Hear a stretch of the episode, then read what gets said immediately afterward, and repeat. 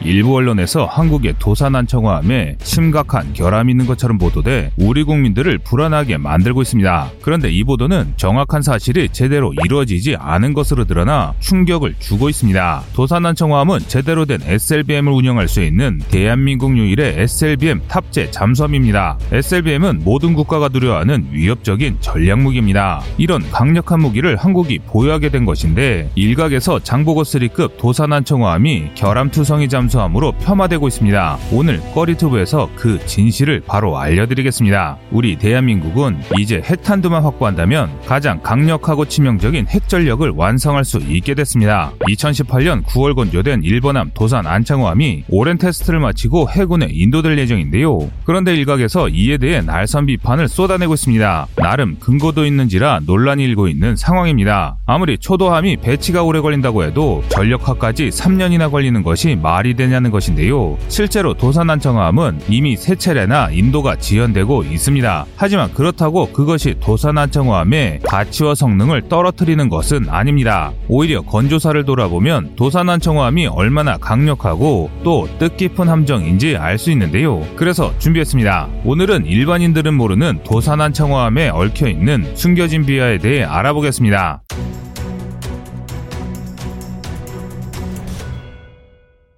도산안청호함은 우리 군의 차세대 주력 잠수함입니다. 만재 3,700톤으로 이전까지 가장 큰 잠수함이던 손원일급의 1,800톤의 2배가 넘는 대형함입니다. 심지어 차기에 만들어질 배치2는 만재 4,000톤으로 만들어지는데요. 수중에서 최대 20노트로 수중 항해가 가능하며 무엇보다 탄도미사일이나 순항미사일을 발사할 수 있는 국산 수직 발사관이 6이나 있습니다. 이를 통해 현무2와 현재 이름만 공개된 현무 4-4 SLBM을 발사할 수 있습니다. 얼마 전 SLBM 수중 발사 시험이 성공했다는 사실을 공개한 것을 생각하면 이미 모든 준비는 끝마쳤을 것이란 게 전문가들의 의견입니다. 그런데 왜 이렇게 훌륭한 함정이 배치되지 못하고 계속 지연되고 있는 것일까요? 사실 지금 도산안청함은 모든 테스트를 종료하고도 기만기 발사 시스템에 문제가 생겨 취역이 미뤄지고 있습니다. 기만기는 잠수함의 생존을 위해 반드시 갖춰야 하는 장비인데요. 적이 어뢰를 발사하면 먼저 적정 수량의 부유형 기만기를 사출합니다. 있습니다. 여기서 부형 기만기는 소형 프로펠러를 갖추고 있어 항시 자신의 위치를 유지할 수 있는데 이 기만기는 거품이나 강력한 노이즈를 방출해 강력한 음향 차단 장벽을 만듭니다. 즉 기갑 차량에 사용하는 연막탄 발사기나 전투기가 사용하는 체프 플레어와 동일한 방해 개념을 사용합니다. 이렇게 부유식 기만기로 자신의 위치를 감춘 잠수함은 이후 자항식 기만기를 방출합니다. 자항식 기만기는 추진 장치를 갖추고 있어 잠수함과 비슷한 속도로 기동할 수 있고 비슷한 소음 패턴을 갖습니다. 이를 통해 저거래가 발사한 반사파가 기만기를 잠수함이라 착각하게 하는 것인데요. 이 기만기는 국가기밀에 속해 있기 때문에 정확한 사실은 알려드릴 수 없지만 도산 안창호함의 기만기 체계는 국방과학연구소와 LIG 넥선이 개발한 직경 4인치의 수중 부유형 기만기 발사 체계 다수를 보유하고 있고 직경 6인치 자항식 기만기 다수로 구성되었습니다. 즉 현용 손원일급과 거의 동일한 구성을 가집니다. 다만 구조는 약간 다릅니다. 도산 안창호함 함에 사용하는 대형의 자항식 기만기를 발사하기 위해서는 강력한 배출 압력이 필요합니다. 그런데 이런 보안 작업이 생각보다 오래 걸려 해군에 인도하는 날짜가 지연됐습니다. 또한 도산안청호함에서 발견된 기만기 사출 문제는 큰 결함이 아닌 일부 수정 작업으로 해결할 수 있는 문제였기에 8월 4일 방위사업청에 따르면 모든 문제가 해결되어 8월 중에 해군에 인도된다고 공식 발표했습니다. 이는 방위사업청이 유튜브 채널을 통해 공개한 사실로도 확인할 수 있는데요. 한마디로 언론이 과장 보도를 한 것입니다. 철저한 검증과 성능 향상을 위한 노력을 결함을 고치지 못해 쩔쩔매는 우리 군 관계자들의 무능함으로 호도한 것입니다. 사실 도산안청화함은 그렇게 평가절하될 만한 배가 아닙니다. 몇 가지 사실만 알아보더라도 일을 잘할 수 있는데요. 도산안청화함을 개발하기 위해 우리 대한민국이 직접 개발한 수중 전투 장비는 참 많습니다. 기뢰 탐지 소나, 잠수함용 레이더, 잠수함용 ESM 장비, 잠수함용 위성 통제 장비 등 다양한 장비가 국산화됐습니다. 처음 도산안청호함에는 프랑스 탈레스 가 모기업인 TUS사의 잠수함용 기르템제 소나인 모아스가 탑재되어 있습니다. 이 소나는 36에서 72kHz 대역의 고해상도 active ping을 발사해 1km 범위 안에 있는 계류 기뢰를 탐지해냅니다. 또한 성능도 우수한 편인데요. 1km 안에서 0.5m 수준의 거리 정확도를 가집니다. 한국 해군은 프랑스산 MOAS 소나의 성능에 대해 큰 불만이 없었지만 도산안창호함 시험평가 과정에서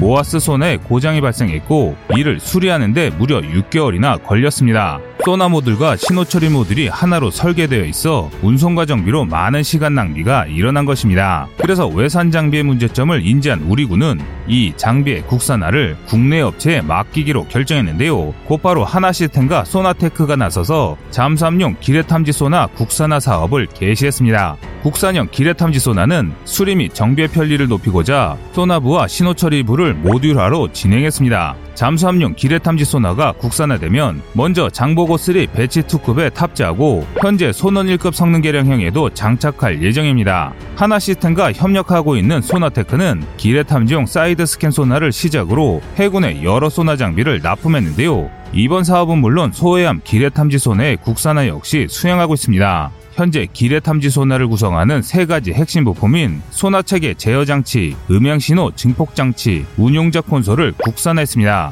이번 MADEX 2021에 실제 소해함에 탑재될 예정인 운용자 콘솔 두 기를 전시할 정도로 한국의 기술 수준은 다른 소나 개발 선진국과 비교해도 떨어지지 않습니다. 또한 잠수함용 레이더 역시 국산화가 이루어졌는데요. 이는 STX 엔진이 개발을 맡고 있습니다. 최근에는 잠수함용 레이더를 개발해 장보고급 3번함 최무선에 장착해 테스트까지 마쳤습니다. 펄스 레이더와 비교해 수백 배 정도 낮은 출력을 사용하는 주파수 변조 연속파인 FMCW 방식인데요. 이 레이더는 레이더 출력을 최소한으로 줄인 레이더로 개발됐습니다. 그 결과 적 ESM 장비가 우리 레이더 신호를 노이즈로 오판할 정도로 우수하게 개발하는데 성공했습니다. 또한 그 반대인 레이더 전파를 탐지하는 장비인 ESM 장비의 국산화도 이루어졌습니다. 즉 창과 방패를 모두 개발한 것인데요. 참수리급과 포항급의 전자전 장비를 개발한 우리 기업 빅텍이 개발을 맡고 있습니다. 지난 2016년부터 개발에 착수해 큰 성과를 내고 있습니다. 2020년 7월 장보고 one급 초도함 최무선함에 장착해 운용 테스트를 진행하고 있으며 성능과 신뢰성이 확보되면 개량이 결정된 6척 장보고급에 탑재될 것입니다.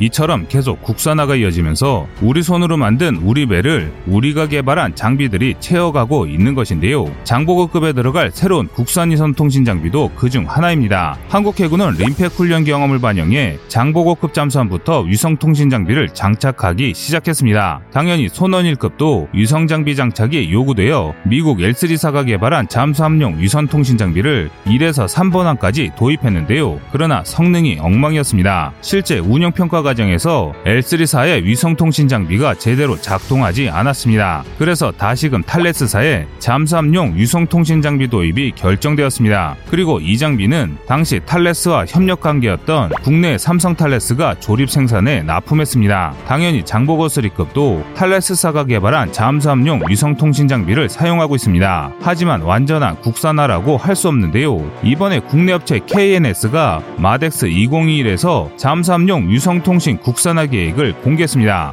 이 회사는 아랍에미리트의 요청으로 군사용 해상위성 통신 안테나 시스템을 만든 회사이기도 한데요. 그런데 이게 다가 아닙니다. 국방과학연구소는 MADEX 2021에서 범상어가 자랑하는 항적 추적 기능을 무력화시킬 수 있는 기만 시스템을 개발하고 있음을 공개했습니다. 범상어는 함정이 절대 피할 수 없는 필살의 어뢰로 알려져 있습니다. 범상어가 필살의 잠수함인 이유가 현대 수상함들이 어뢰의 함정 탐지 방식인 자기장을 제거하는 장비인 degaussing 장비를 무력화 공격할 수 있기 때문입니다. 그리고 그런 엄청난 무기를 만든 우리 연구진이 또다시 피할 수 없는 무기를 제압할 수 있는 방어 장비를 만들겠다고 나선 것입니다. 중국이 범상어뢰를 카피했다고 의심되는 상황에서 이 김한계의 역할이 매우 중요할 수밖에 없습니다. 이처럼 도산한청화함은 더욱 강력한 전략 잠수함으로 거듭나기 위해 많은 노력을 하고 있던 것입니다. 하지만 많은 매체에서 도산한청화함을 달았지만 정작 우리의 전략 잠수함인 도산한청화함을 제대로 소개한 매 매체는 없었습니다. 사실 도산난청호함의 전력화 지연은 억측으로 인한 근거 없는 논란으로 시작됐지만 이런 억측과는 반대로 모든 기술과 장비가 국산화되고 있는 과정 중 하나였던 것입니다. 우리 대한민국의 기술력은 일각에서 주장하는 것처럼 부족하지 않습니다. 오히려 다른 국가들이 우리의 기술을 배우려 안간힘을 쓰고 있는 실정입니다. 여러분의 생각은 어떠신가요? 시청자님의 현명한 의견을 댓글로 남겨주시기 바랍니다. 여러분들의 좋은 의견이 좋은 영상을 만드는데 많은 힘이 됩니다. 이상 꺼리튜브였습니다.